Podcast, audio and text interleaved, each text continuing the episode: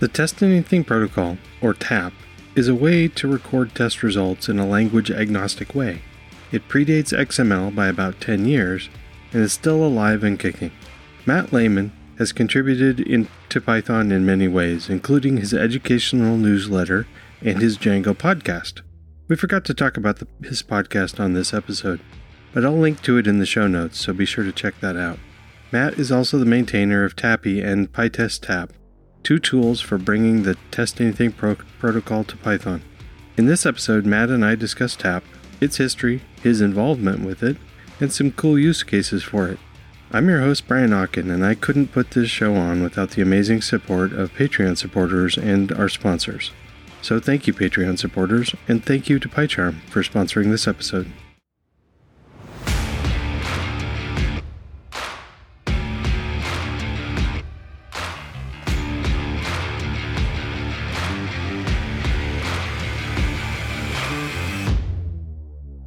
Welcome to Test and Code, a podcast about software development, software testing, and Python.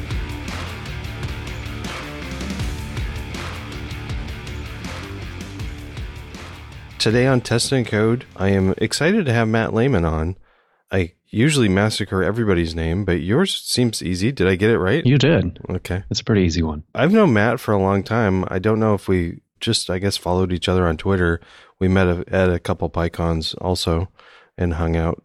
So, Matt, for people that haven't hung out with you at PyCon, who is Matt Layman? So, I am a software engineer. I've been doing software for many years at this point. I started my career out at Lockheed Martin doing satellite software, which will be uh, pertinent to the story that we have today, I think, at least in part.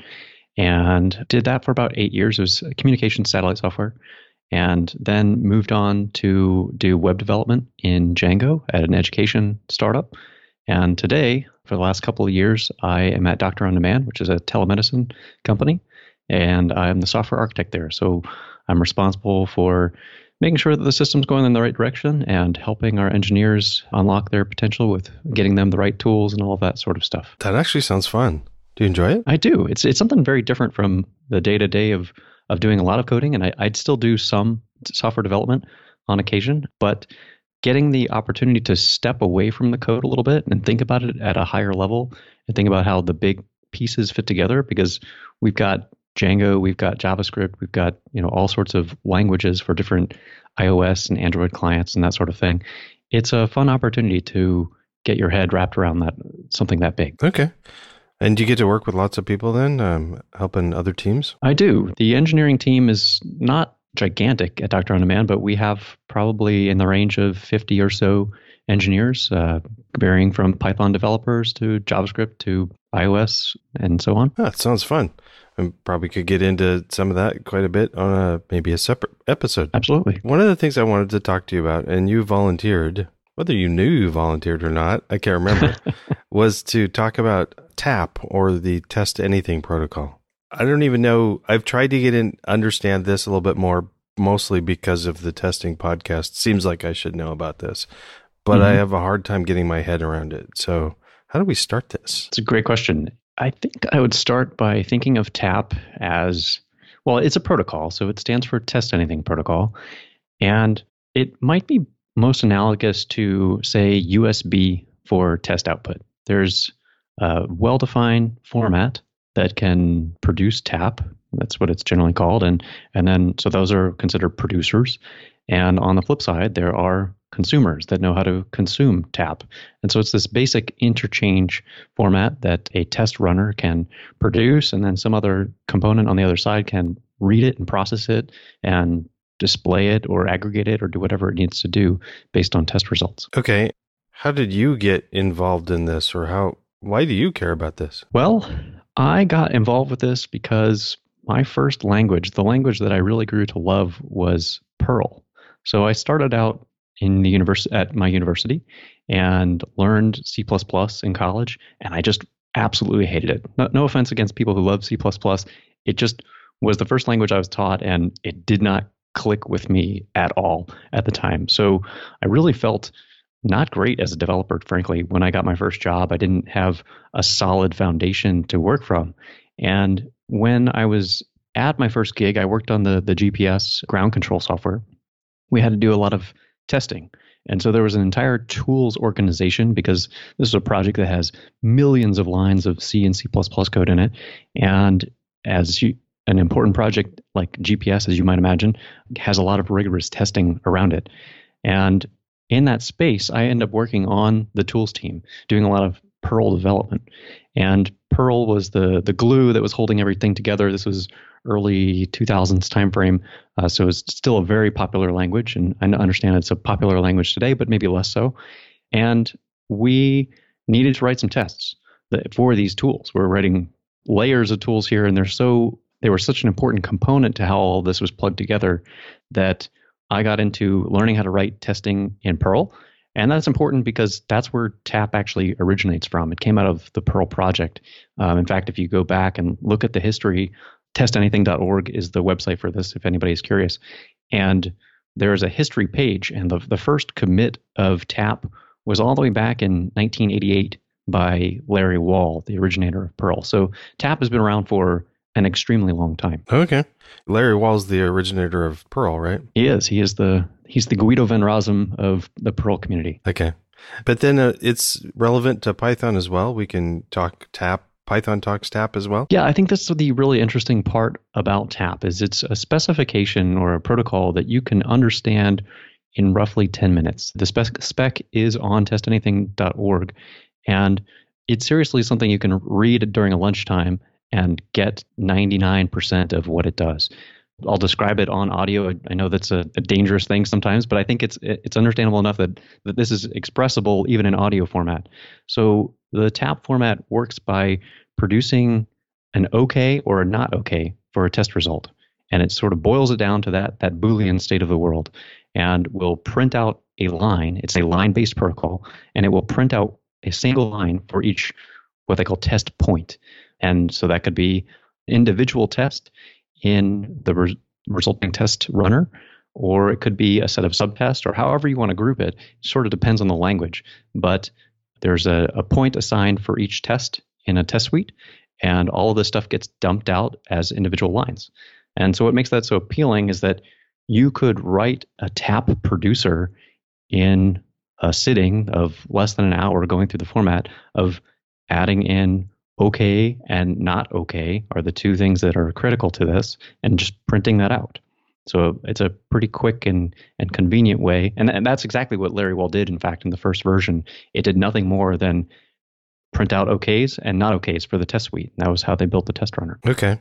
I'm thinking in, in Perl or in uh, Python, either one. I'm, I don't think I've ever written any tests in Perl, but uh, both of those languages, it's, it's common fairly common for people just to be printing stuff to the standard out. True. So is this stream going to standard out also, or is it going to a separate stream? Well, it can do either, but there are parts of the spec that say if you've got extra stuff in your output stream, TAP will just ignore that. So it's only looking for lines that start with okay and not okay. And there's a couple of other things in there as well.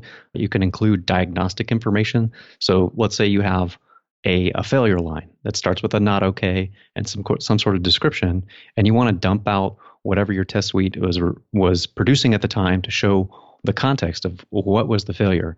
So you can start a series of lines that with a, a hash mark, octothorpe, whatever you want to call it, and dump out that information. It will be associated with that test point and is a way to give you the extra diagnostics you need that go along with the test format. But anything outside of those basic descriptions and a couple of other things are just ignored by the specification. So that's what makes it super flexible as well. It's, it follows uh, Postel's law in that way of being being liberal in what you accept and conservative in what you do. Wow. Okay, so I really could just um, have this protocol. I could implement it myself if I had some sort of even a hand built test runner or something. I could output this stuff and then have something else read it. Yeah, that's exactly right. And then, in fact, that's exactly what I did. I mentioned that my history in satellite software was a, was a piece of this, and what I did in a particular project, it was for the uh, Iridium satellite phone project, the the application software that runs that. We had a need to run stuff on a test board in a testing environment, and we're very limited in what we could use there. And so we made a simplistic tap producer that dumped out. It was able to, I, I can't recall now if it was either on a connected serial port or if it was a, a local file that we could read off the test board, but it was able to dump out the OK and not OK line as we did high level integration tests on a variety of subsystems that were all brought together to make this stuff work. Oh, that's pretty cool. Thank you, PyCharm, for sponsoring this episode. I'm working on a few new projects, and I'm so glad PyCharm is there by my side. When I think I'm ready to commit and push some code, I love the seamless Git integration. The ability to revert some files, commit some files, add files that aren't tracked yet, add some files to the git ignore, and even do partial commits of files, leaving out debug statements and whatnot, all within one interface, is super cool and super intuitive. I even use it for non-Python files. Of course, the integrated testing support is unsurpassed. I really like to put some code in test functions just to try it out instead of using the REPL. Even though PyCharm has the built-in REPL, it's just so easy to have a bunch of snippets of code in different test functions in a file and just be able to run one at a time. I even do this just to play around with new data structures or APIs. PyCharm saves me time in so many ways. Find out how it will save you time. Go to testandcode.com slash PyCharm and try out PyCharm Pro for four months before deciding if you want to stick with the Pro or use the community. And okay, I wanted to come back before we move ahead. You said a couple things. You made reference to something law. Yes, Postel, P O S T E L. And I don't remember the individual's first name, but it is a, a law that was connected to oh gosh, testing my knowledge, uh, TCP. I'm not positive, but the idea behind it is to be be liberal in what you accept from others and conservative in what you do. It's a design methodology and that uh, allows certain protocols to operate pretty well with others. They they have a very narrow scope of here's what I'm capable of doing, but it's saying I'm, I will accept all the garbage you try and throw at me. And you can look at things like HTML. This is why one reason why HTML is probably so successful is that you can write pretty garbage HTML as your first attempt if you're learning it, and a browser will do bend over backwards to try and render whatever it is you produced. And so that's an example of Postel's Law in action, where it is doing everything that it can to accept your input and give you something meaningful back in conservative in what it's actually trying to do. Okay, that's cool. I appreciate it. The uh, the little lesson I was just re- I'm chuckling because I'm remembering my early days of learning HTML in college with um, Perl CGI scripts on the back end, and I made liberal use of how liberal uh, the the web browsers would allow you to just write stuff because a lot of my generated Perl generated HTML was really garbage HTML. Things like just intentionally leaving off the uh, the closing tag because I didn't have to put it there. Things like that. Yeah. It's a fantastic method for learning when you have that opportunity to grow into what you need to know. Like, who cares if you got something a little bit off if you yeah. if something in, is able to correct it for you and perhaps tell you, hey, silly, you need to go adjust this and probably do it better if you want it to be perfect. But it gives us all the chance to to grow into something. And also, thanks for the reminder that the pound sign or hash mark is also called octothorpe. it is so much more fun to say, so I think I'm going to try. It is a great, great word. It's a good word. Okay, so if I'm outputting this stuff, why? What's the benefit? I have a different protocol. I already have protocols for collecting test results data. So I'm assuming that the consumer side is is where the benefits happen? Partly. And and also it has to come down to some history. Like if you i was looking at this before we got on the call trying to think of like well why does this exist today? And i think it might be mostly because it's it's old. It's just been around. It's something that's understandable in a couple of minutes and does its job. But there are other techniques for collecting test results today. Like if you look at XUnit frameworks, we'll often see a junit.xml file which will dump out test results. This is something that's commonly done if you want to work with coverage in Python and, and true of very a lot of other languages. But you have to remember that the XML 1.0 spec didn't even come out until 1998. So this protocol predates that by 10 years.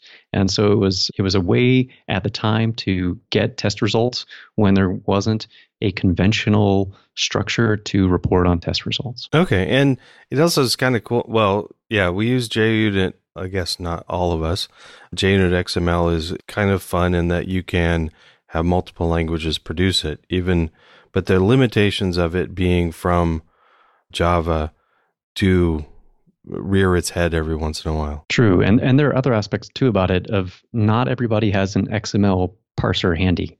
Like in, in my satellite system example that I gave you, we didn't have XML available to us on on the VxWorks real time board that was available. We had, you know, the ability to dump to a standard out or print file kind of location, and that was about it. And, and we probably could have cobbled together a very crude XML format if we needed to. So it's not to say it's not possible, but the tooling wasn't there to make it easy to do. But I do notice, so I was looking at the website, the test anything. What was the name of the website again? It's testanything.org. Okay. There are like plugins for, for some of the continuous integration systems that read this output as well.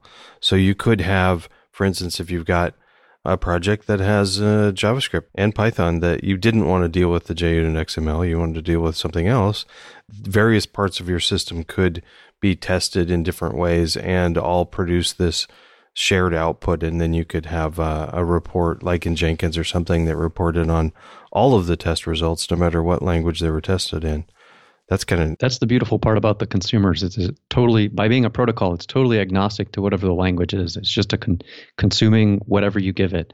And as long as something can output that format you could have a thousand languages in your project and and a tap consumer wouldn't care. Yeah okay. There were a couple projects that it linked to in the python world. There's um pytest dot or pytest dash tap i think? Mm-hmm. and then tappy can you tell me what these are? Yeah, in full disclosure, I am the author of both of those packages. But well, good. I got the right person on the on the line. You did, and uh, so Tappy and, and Tap are what I saw was was missing in Python's ecosystem. So Perl has this by default. The default test runner produces Tap out of the box, but I thought it would be nice to have a bridge for Python to do the same thing. So if you're using unit test or using pytest or i also have a there's a nose version of this plugin as well and you want to output your stuff to tap i wanted to make it as, as trivial as possible to add a package to your system so that you could produce that if, if you so desired. Okay. And uh, so the pytest dot or pytest tap that's like the producer part. It produces this output. Yes that's okay. true. And does it produce it, it just in the standard output or does it send it somewhere else? There are a few options on it so that you can dump it out in a variety of ways. The default is to use the stream version where it will dump to standard out, but you could write to a specific test file for dumping all the results to a single place if you chose, or you can also break it up to dump it out into individual files based on, say, test case. That's a little less useful for PyTest since it tends to be so function based. But for a unit test suite that by default has to use a test class, you could dump it out into individual files if you chose. Okay, I've definitely abused the um, the JUnit format before because what did I do? I think that I've been abusing it by if we are not using classes in our tests, the JUnit XML has a class field, so we we've been filling that in with the module name instead. Um, oh, okay, to, to, seems like a great alternative. Yeah, I'm not opposed to, to organizing tests within classes. Sometimes it's a fairly handy thing to do. It's actually my preferred way to use PyTest. I like I like having most folks that I've seen tend to prefer the function level and the module scope, which is great. I have nothing against that. I actually like putting my stuff into classes so that I can see, you know, if I'm going to test one class that's in my production code and having a single test class to go with it, this brings a nice parity that I prefer. But you know that's the nice part about PyTest is it's so flexible. You can you can do that. You can you don't have to do that, and you can choose your own adventure. Yeah, and if you're like for instance, if you're using a, a text editor that automatically throws the self variable in for you with within methods, it really doesn't take any longer mm-hmm. to write methods than it does to write just functions. And then you can also utilize that grouping to be able to just run a like if you've got two or three tests together in a class, you can just run them together. I've never done this, but it would even make sense if you've got a big test file to be able to just run a few of them. You could even develop them as class in a class and then take them out of the class if you wanted to. Right. And you can add class level fixtures, which are a, a scope that's available in PyTest That's one of the probably infrequently used scopes, so that if you have something that only applies to a certain test case, that you can limit it to just that test case. Yeah, like yeah, a few a few related methods. Um, without the class level, you're you can still do module scoped fix a module scoped fixture that's only used by three functions, say, and it'll kind of do the same thing as a class, but you have to jump through some hoops. But classes are neat mm-hmm. sometimes. How about Tappy? What is that? So Tappy is the sort of the parent project. It's where I did all of the work of collecting the different tap results and giving uh, one place to track all the statistics and counting that goes along with the tap protocol. And then the PyTest tap and nose tap, those are, are children that are basically just importing the tap module from Tappy, which is doing most of the work. And then PyTest Tap has the, the actual PyTest plugin. When I started the project, I originally bucketed everything together into a single package called of Tappy. Uh, but the feedback that I got was, hey, I'm using PyTest, but you're also making me now include nose in my packaging. And that's not great. So ultimately, I stratified it and and split the things out into their constituent pieces. Okay. And um, is there a consumer part of this within Python? Or? I have written a consumer as well within Tappy, so that you can when you install the Tappy package, which I didn't get a great name on PyPI, so it's it's actually pip install tap.py. The other ones were the title analysis protocol project or something like that but what can you do? I, I, was late to the party on that front. But uh, when you install Tappy as something in your, your project, then you get access to a tap script that will be able to read in tap as a consumer. And in its default behavior, it will spit out in the standard Python dot format. So you can conceivably have a Python test runner that will dump out as a, a tap producer all of the tap and you could pipe that into the tap executable or the tap script and still get the same standard Python unit test style execution out the other side. So it can do end to end, if you will. Okay, interesting. The other thing I was curious about is this a is it all a post process sort of a thing, or is like let's say if I have a producer that's producing to a stream or something, can I have a consumer reading and uh, like reading real time? Is that something supported? It's not in my project. You've identified one of the three open bugs that's in Tappy. I wrote it to just read after the fact, so it will sort of stall on you if you're trying to do something in real time. But it's certainly possible. It involves me going in there and writing some generators to pull off from a stream and you know I, I, never prioritized on it so i took the simple approach of just let me get it all at once and then dump it out but there's no nothing stopping a tap consumer from reading a stream as it's coming off of whatever producer is producing it. Hey, we're on a platform here. We can call this out and say, hey, anybody that wants to jump on an open source project and help out, this would be a great thing to jump on, do a pull request, and help you out. Right? Absolutely. Yeah. yeah I'd be totally open to a pull request.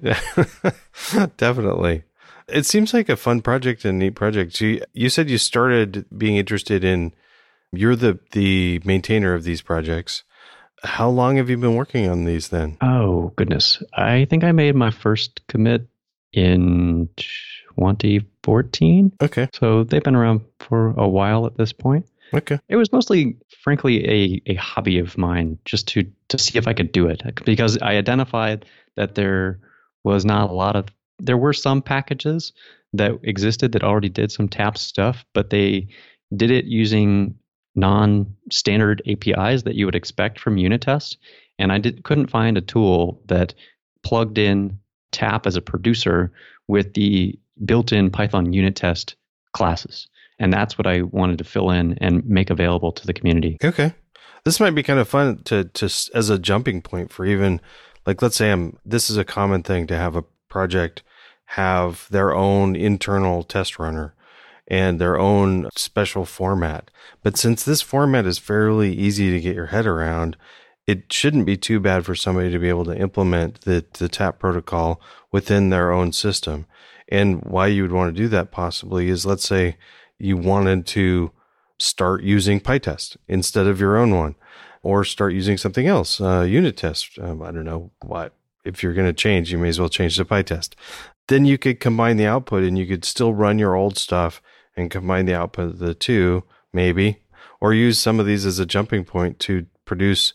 It's probably easier to write the tap protocol into an old system than it is to, to make an old system generate JUnit XML files, for instance. Yeah, it sounds really reasonable. Yep. So. I could even like uh, take a start producing tap from an old system and then take that output and convert it to JUnit XML if I wanted to or something. So sure. We can also think of an example that might go the other way. So I've been reading a book called Crafting Interpreters. It's by a gentleman named Bob Nystrom, and it's about building your own interpreter language.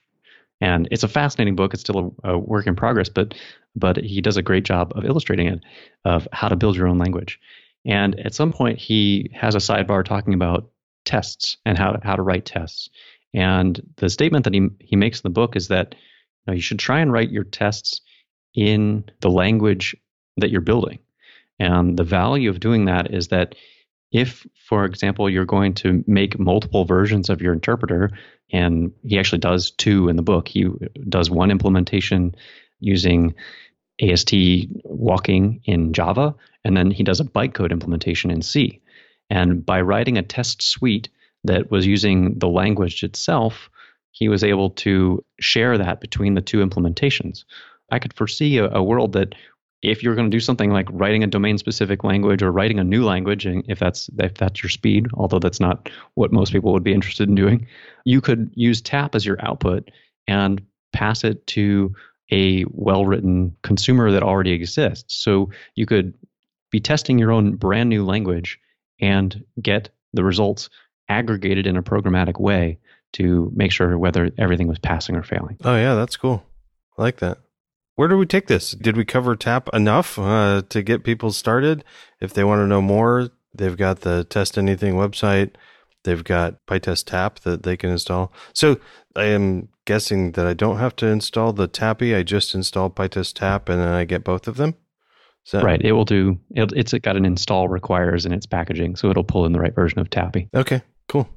And then if people want to get a hold of you, you've got your own website, right? I do. I, I have a site at mattlayman.com and I write a lot about uh, Python and and Django. I'm spending, I'm sort of devoting all of this year mostly to, to Django topics to kind of niche down for a little while and, and produce a bunch of content on giving people a good overview of Django. But in the past, I've, I've done a variety of, of Python articles like uh, making games with my son and all sorts of other random stuff that uh, has been interesting to me at the time. And you've started a newsletter. I think I'm getting your newsletter. Yes, that was something new that I figured I'd do. I, I try and do a lot of things for the Python community, and and it's, it's hard to get your information out there sometimes. So I've got a monthly newsletter that I aggregate together all the things that I've done for the month. I do Twitch streaming, I write articles, I try and make an impact where I can in a small way. And so it was just a good way to broadcast. Uh, here's what I'm working on in case you're interested in learning more about Django or learning more about Python. Well, that's one of the things I appreciate because I am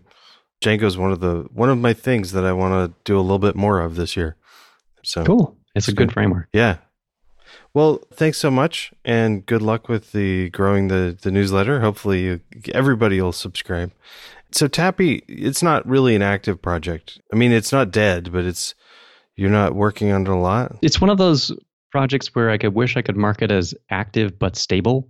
Like, there's not a lot that, as I said, the protocol is like dozens of years old, so there's not a lot of churn in what happens. So I could spend a bit of time making it uh, stream consumer input, um, but the producers and the actual output side of it is a pretty stable project at this point. So if if some group needed to depend on it, and some do, I get those pull requests periodically of, hey, we needed to support this Python version, or it doesn't quite do this edge case this way.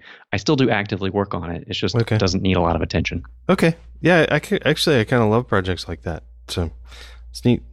Um, well, thanks a lot. Thanks for coming on and teaching us about it. Oh, no problem. Happy to be here. Thank you, Matt. I learned a lot from this episode. And thank you, PyCharm, for sponsoring this episode.